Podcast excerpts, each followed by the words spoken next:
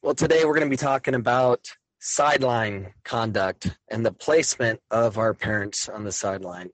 It wasn't too long ago, well, maybe it was a while ago, but uh, AYSA decided that they were going to um, have all the parents be on one side and all the players and coaches on another side, thinking that would help in some capacity uh, with parent influence over the kids or something. I don't even know why they did it because we play on a rectangle. So if you put coaches and players on one side and you put the parents on the other side, they're going to affect the play regardless of where they're at.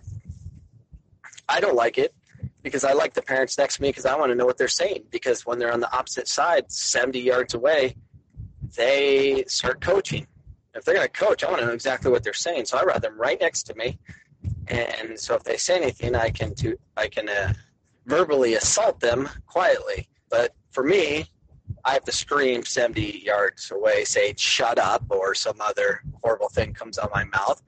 But uh, yeah, I want I want the I want the sideline right next to me.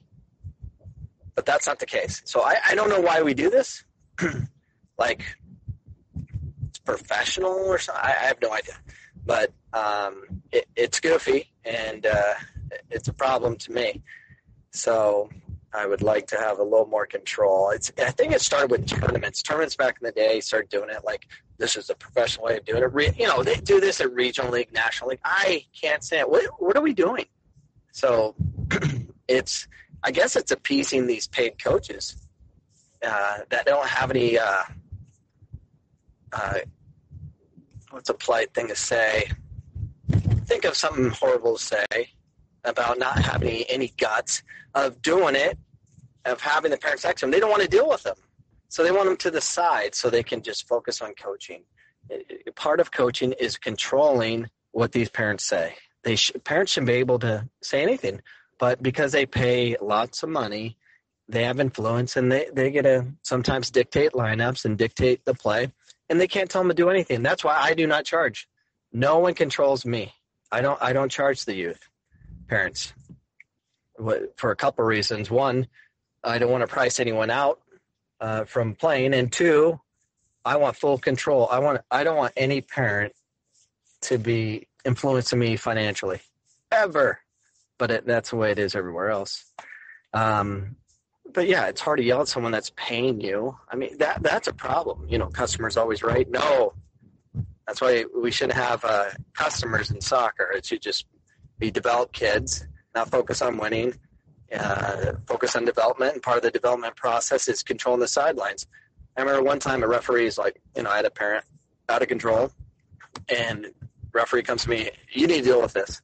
I'm like, I would love to deal with this. Have all the parents come sit next to me, and I promise it won't be a problem. Hand them over to me. You wouldn't do it. And I'm like, it's not my fault. It's AYSA's fault and I have no control over that. So, anyways, sideline control. If you, if you don't like parents next to you as a coach, you are a um, coward, and you know who you are. If you don't want to fight the battle with these parents and get them to be on the same page, because you can't let these parents dictate this game unless the parent obviously knows more than the coach because he's from uh, England or something and he doesn't focus on development. He focuses on tactical play and and uh, saying funny jokes all day, hitting on the moms, you know, those kind of guys. But yeah, sideline control. Please have some guts. Control it. Have them next to you. Be be a, a man or a female warrior and stop the madness with these parents. And I'm out.